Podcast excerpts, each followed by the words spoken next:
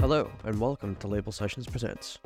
Label Sessions is a global platform that connects you to the best advice from the most interesting people, whether you want advice, mentoring, or ideas. I'm Josh Nixon, content producer for Label Sessions. In this episode, Iain Montgomery and Nick Sherrard of Label Sessions talk to Fran Kauzlarić. Fran is a design leader with over a decade of experience in launching corporate ventures with organisations like the Brussels Airport Company, before turning his focus to founding Turneo, the global experience commerce platform. He is passionate about enabling travel brands to deliver their own branded experiences to travellers globally. Over to Nick, Iain and Fran to find out more. There we go. So Fran, um, tell us your story. So where are you in the world of now? What are you working on? How did that all happen? What's the introduction to, to the world of Fran? Um, I'm currently in Zagreb in Croatia, my hometown, uh, where I moved back after about fifteen years of roaming the world. Um, I'm co-founder of Turneo, and Turneo is actually a U K-based business. We've incorporated in London, and it's a B two B uh, platform that allows anyone and everyone to launch an experience store and sell experiences to their customers. So we're kind of like Shopify for experiences, if you will. Um, and that's that. Okay. That, and how, how did the story start? Where, where did the idea come from? Yeah, well, what's the kind of founding story? So I was at Brussels Airport before this, um, and I was innovation lead. I joined about three months before COVID kicked off. And although my initial job was meant to be um, go out there and find new awesome initiatives for our customers, for travelers, for airlines, three months in, when COVID hit, my main job, my main task became find a way for the airport to make money without travelers, without cargo, and without uh, real estate income. And so it was a really interesting job. Um, and at that time, roughly, I also met up with um, my old friend Mattia. And Mattia was at Expedia. He was um, head of B two B strategy at Expedia. It's a huge product where they enable everyone to sell hotels. So if you, Nick Sherrard, want to start a travel agency tomorrow, you want to start selling hotels, you're not going to you know, go and connect to every hotel in the world. You're going to connect to Expedia's A P I and you're going to start selling hotels. And similarly, if you want to start selling flights, you're not going to go and connect to every, uh, you know, airline in the world. You're going to go connect to Amadeus's, for example, software, and you're going to um, start selling flights. But the third biggest vertical in travel after flights and hotels, so each about six hundred billion, the third biggest vertical is experiences. It's a two hundred fifty billion dollars market. And pre-COVID, eighty percent of it was offline. And there's nobody really building the infrastructure for B two B distribution of experiences. And when Mattia came to me with that idea, I was immediately hooked because I saw the need for additional revenue streams in the travel business. But I also saw the potential of bringing that extra wow to the customer, because that's the reason people travel. People travel to experience amazing. People don't travel to sit in a plane seat. People don't travel to sleep in a bed in a hotel. They travel to experience things. So although smallest of the three verticals, I'd say it's the most important one. How have you found, well, I guess you've seen the travel industry from two different angles now. You've been an innovation leader in a in an airport, which is an unusual job anyway. You've now been a founder in the travel sector.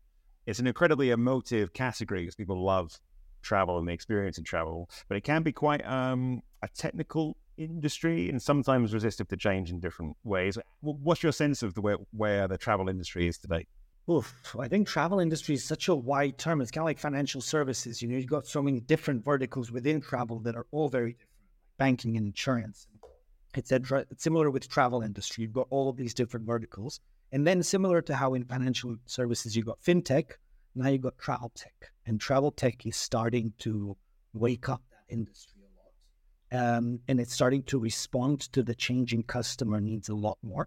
And I would say COVID accelerated that. Like COVID has drastically changed people's um, habits for booking travel, um, changed timelines, and changed the, the kind of the booking windows. And people recognize that. And I think travel tech post-COVID, although still hasn't achieved, I think, the investment required because people are still a little bit don't really want to invest too much into travel tech.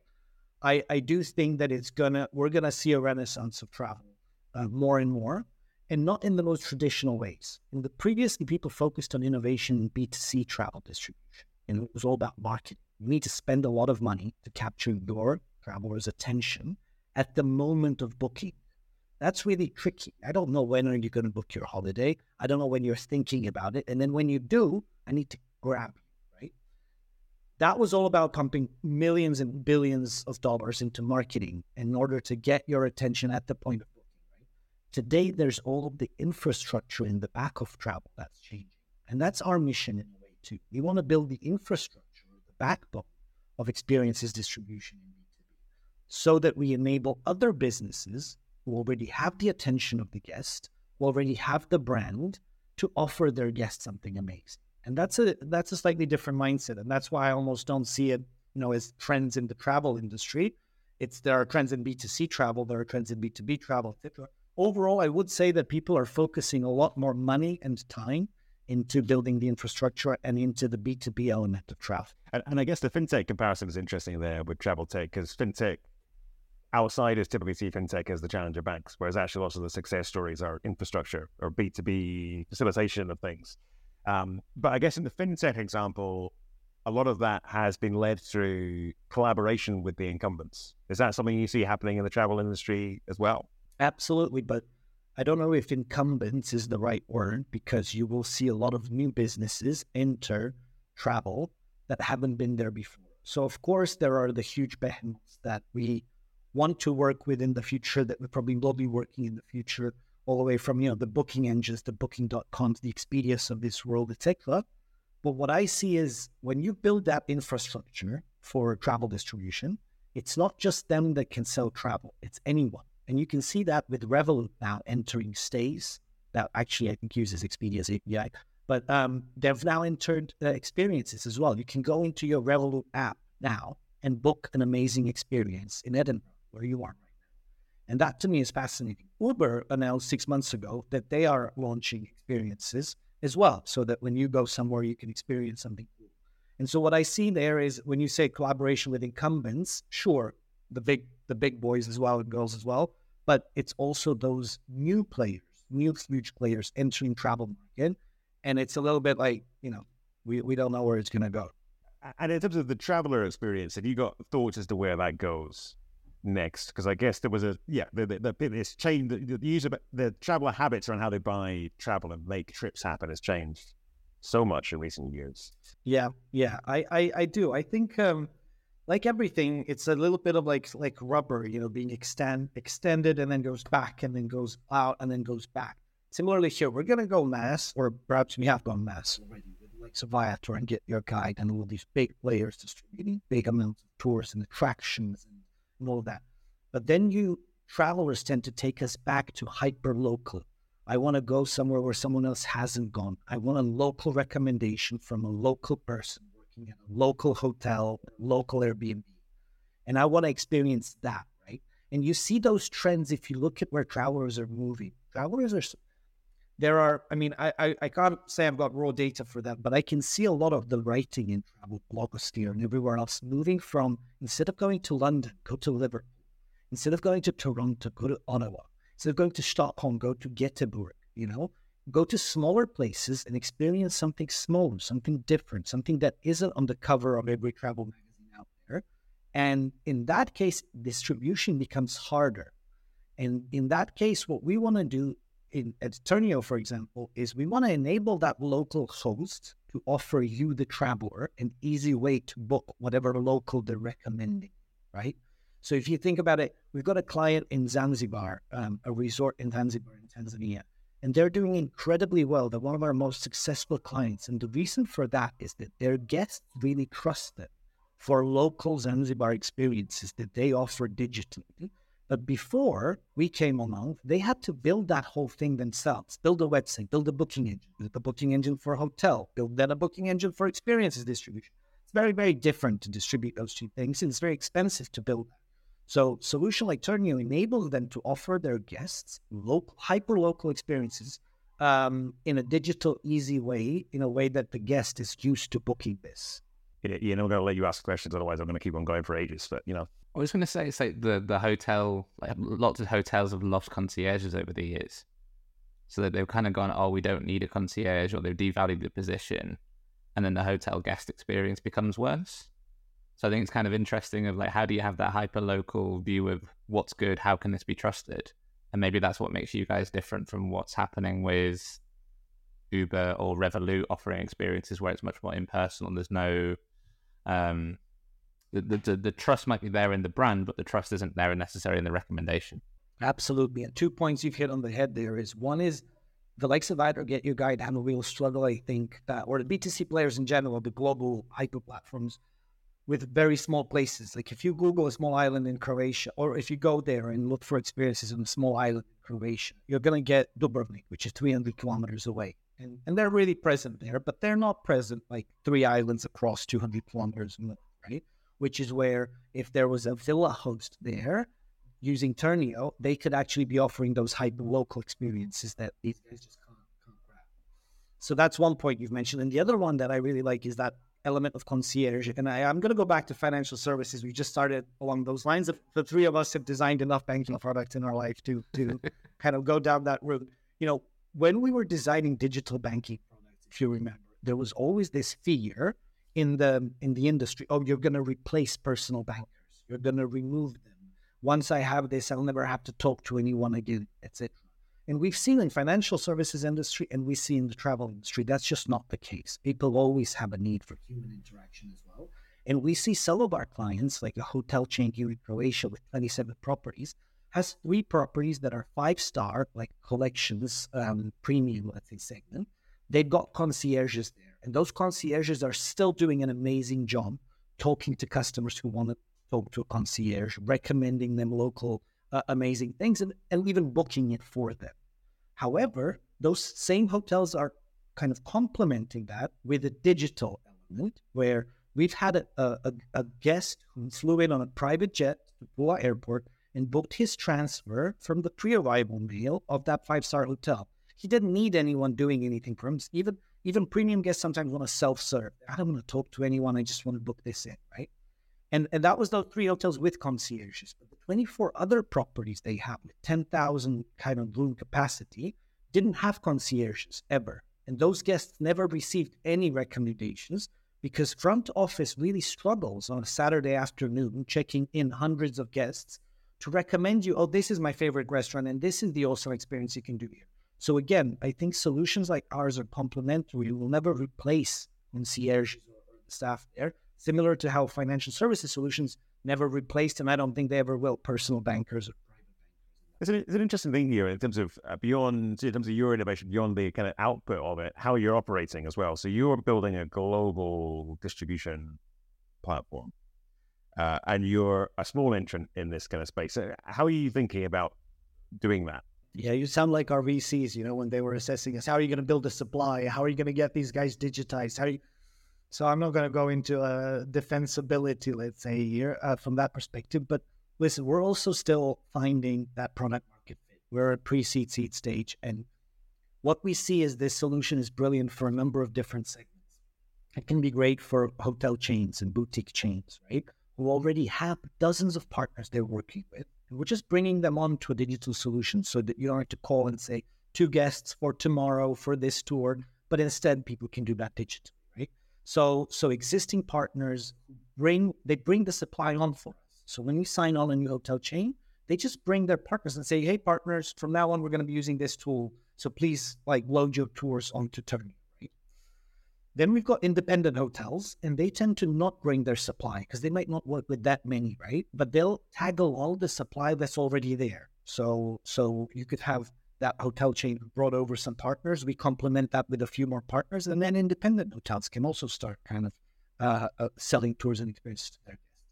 But the most interesting one that we're going to explore soon, and I can give you a little exclusive about where we're going next, is actually resorts, you know, and it's boutique resorts who are actually have a huge trust from their guests. Uh, and when you land in a resort, let's say in a in an exotic place somewhere, you don't really know what to book and where, and you trust that resort because you're kind of like, that's your family.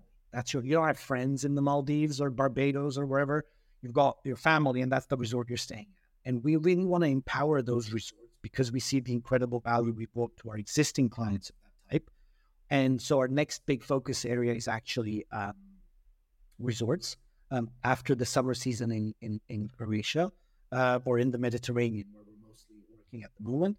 And so I'm going to be hopping on a plane uh, in a month's time, and I'm going to be landing in Aruba first, uh, and I'm going to be uh, spending the next three or four months um, talking to and and working with local resorts in the Caribbean um, and looking at awesome experiences that they can offer their guests. So if you've got any great content. I mean, it's also, that, that is a good bit about working in the travel industry. It's not like you're uh, being sent off to some industrial estate in Slough or something, is it? It's Aruba. It's talking about resorts. Or Slough. Slough always had the worst, the worst reputation, you know. And uh, I'm sure there are some great experiences in Slough as well.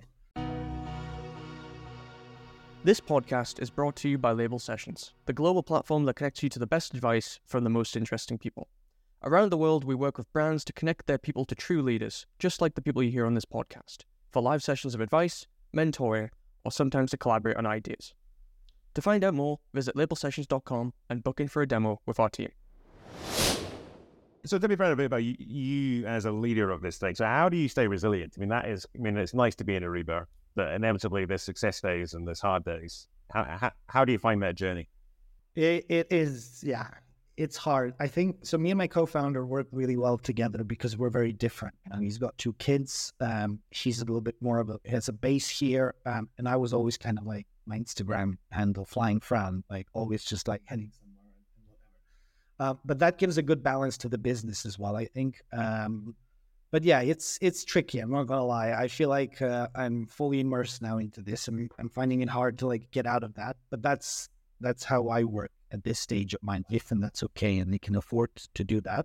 But sometimes when things are not going as planned, it is really really challenging. And just talking to people helps it out. Especially your co-founder, you know, the team, et cetera. We're very open in our team. We're very, we, we always share stuff that we have going on in our personal lives, et cetera. And that really helps share a bit of fears as well. Like everyone's like, oh, you're going to the Caribbean for I don't know how many months to do this. And I'm like, yes, but I'm actually shit skier. Like, you, you never know how it's going to pan out. You never know whether it's going to be successful. And like landing somewhere all on your own and you're hustling. And we know hustling is hard, especially when you're kind of a bit alone. But then obviously having the support from the team at the base and all of that really means a lot. And we've got a clear plan of how we're doing things. So, um, yeah. I don't think I cut Iain off there. It's unusual. He's quite, he's quite well behaved when it's recorded, Fran. I discovered this. It's like he gets... Uh... um, I was going to say, like, where do you go to feed your brain relating to travel? Because like, you've gone and built a business in something you're really, really passionate about. I don't know if that makes it easier or harder, or does it mean that you have to go and check the bias that you might have for what you're going to make? Yeah, that's a really great question. And, you know, I never wanted before to work in financial services. I just fell into it like we all did. And then I started really loving it and learning about it, but it was never a passion. It's not. Then it became a passion. Like I actually collect now cards and credit cards and check these out and points and whatnot. Travel and, and aviation actually was completely the opposite. I was always an aviation geek. I loved planes. I loved airports. I loved everything to do with that. And when I started working in an airport, I got really scared. I'm going to start hating it now because it's your day job. And I didn't, you know, like uh, the smell of kerosene in the morning uh, as you walk into your office building was always, you know, a great feeling. Um, and I kept reading the blogs that I used to read and and the all of the stuff I used to read before in aviation. With travel, it's a bit different because I travel and everyone, and, and the way I travel might be very different to the way you, Iain, travel or you, Nick, travel. Right? It's different phases of life. It's di- whether you're traveling with family or not, with kids or not, with elderly or not. It's how much money you've got. It's how much money you want to spend. All of these things are very different. So I think it's important to design products in travel that, you know, you don't just think about yourself. You talk to customers, you talk to people, and you design according to their needs. But obviously, I do feel like my experience in the past has helped me a lot because everywhere I travel, wherever I stayed, hostels, hotels, Airbnbs, whatever, the one tip I would always give to other travelers who would ask me, like, how how did you, you know, you've traveled through Colombia, isn't it dangerous? Or Honduras, or El Salvador, Nicaragua, or whatever, Rwanda, what, what, whatever. I always say, just ask at the hostel and, and listen to what they tell you. If they tell you not to go buy drugs in the side alley, don't go buy drugs in the side alley. If they tell you this is safe at night, it's safe at night. they tend to take a taxi, take a damn taxi. You know, just listen to that local voice. Um, and that was key in this whole idea as well. And as we were developing it, just people do trust your host. You're sleeping there. You're leaving all your belongings there. You're, that's your little base wherever you're traveling. And so that's something that, as an idea from my past, has really fueled this this thing here, that I always trusted hotels and hostels I was staying at with booking me in for experiences. Now, the big difference that I have to keep in mind is in hostels, they have budget stuff. And they know that you won't pay a huge premium because you're paying five bucks a night, right? So you're not going to pay three hundred bucks for a premium Halong Bay experience where you can go on a hundred dollar Halong Bay experience. Now, people still have a perception that we need to break, that hotels, that everything a hotel sends you, like sells you, is uh, uh, paid with a huge profit margin. For example, the peanuts, if you know that episode of Friends when Ross talks about, you know, the peanut bag or the little bottles of wine or whatever that are always like five times the price that they are down at the bar, that's changing. Like hotels that use Turneo to, to sell tourism experiences to their customers, they have a price guarantee. Like you can literally, you know, it's the cheapest you will get that particular tour. Of course, there's a private tour and there's a group tour and this and that, but that it's really important to note that, yeah, gone are the days when they would just hike up the margin. Today, it's all about the guest experience and the importance of guest experience in, in the overall travel, the, the of tour or an experience in the overall travel. Yeah. So yeah, it's like the tour, it's like the trips where you would get, um, if you buy it too cheap, then the tour guide stops at every gift overpriced gift shop along the way and is picking up their commission. Exactly. On it. So you're paying for it in some way. Yes, I feel like exactly. There's a savviness that travelers have got around, like, right, where am I going to get the best value? Not necessarily what's the yeah. cheapest thing. Yeah, exactly. And, and like, especially for the those those life-changing experiences. Like if you're going to North Vietnam, you're going to Sa Pa and Halong Bay, yeah. and you want those to be awesome. You don't want to be on a rat-infested boat in Halong Bay eating horrible food and end up with a food poisoning. So you don't want to buy it off a random someone on the streets of Hanoi. You know, you probably want to buy it somewhere that you trust it.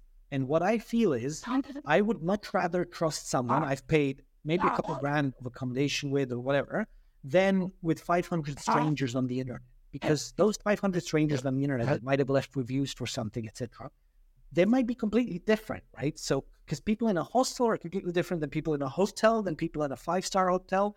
And so I want a tour that's for me. And if I'm at a romantic, you know, I'm I'm on my honeymoon in Hanoi or whatever, and staying in a romantic couple's, you know, boutique hotel, which Halong Bay tour do you recommend?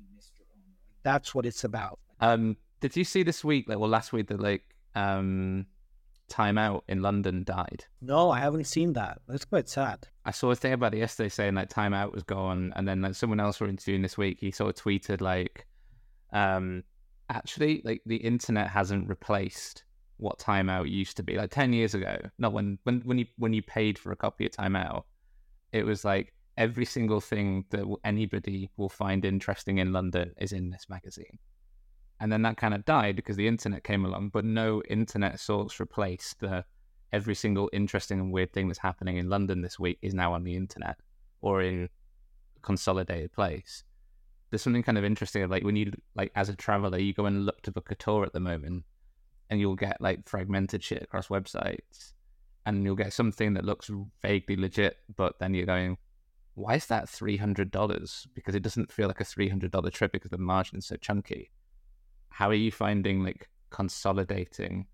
Because you're doing it in like a local manner. How do you bring all the different places together? You mean different types of experiences or? Yeah. Do you like, are you going to the matter of like, let's put everything together? Are you like curating it? How do you do like the quality control? Like what's the sort of philosophy that you're exploring there? So we see ourselves as a travel tech or, or as a software provider. I want to be a software provider to the hotel or, or a hostel or apartment manager, but hotel mainly, um, that enables them to offer their guests amazing experiences.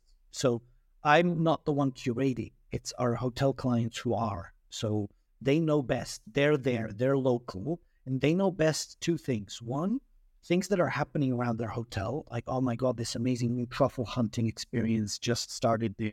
Oh my God, this new water park for kids opened, uh, et cetera.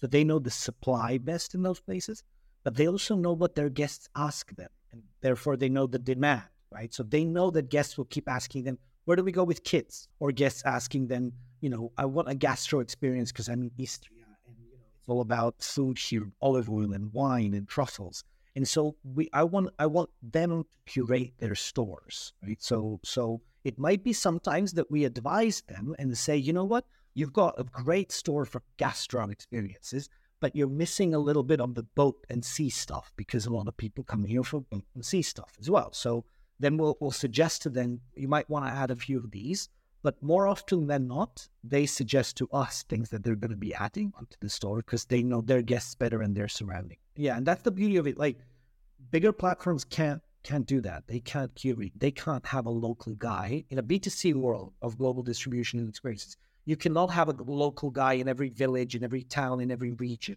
right, to curate. And therefore, you just go and you pump up whatever is selling, right? So you're going to have fifty tours of Vatican City, and you're going to have fifty tours of, I don't know, uh, London and Big Ben, right? So whereas in, in our case, in B two B distribution, it's it's a lot easier because you've got the local person, and, and they're the ones basically making those selections. I'll do the quicker questions now, Fran. Okay. We always like end on like two or three like sort of quick fire things, but like, yeah, I think the thing that's interesting for you is what destination in the world right now is overhyped and what destination is underhyped.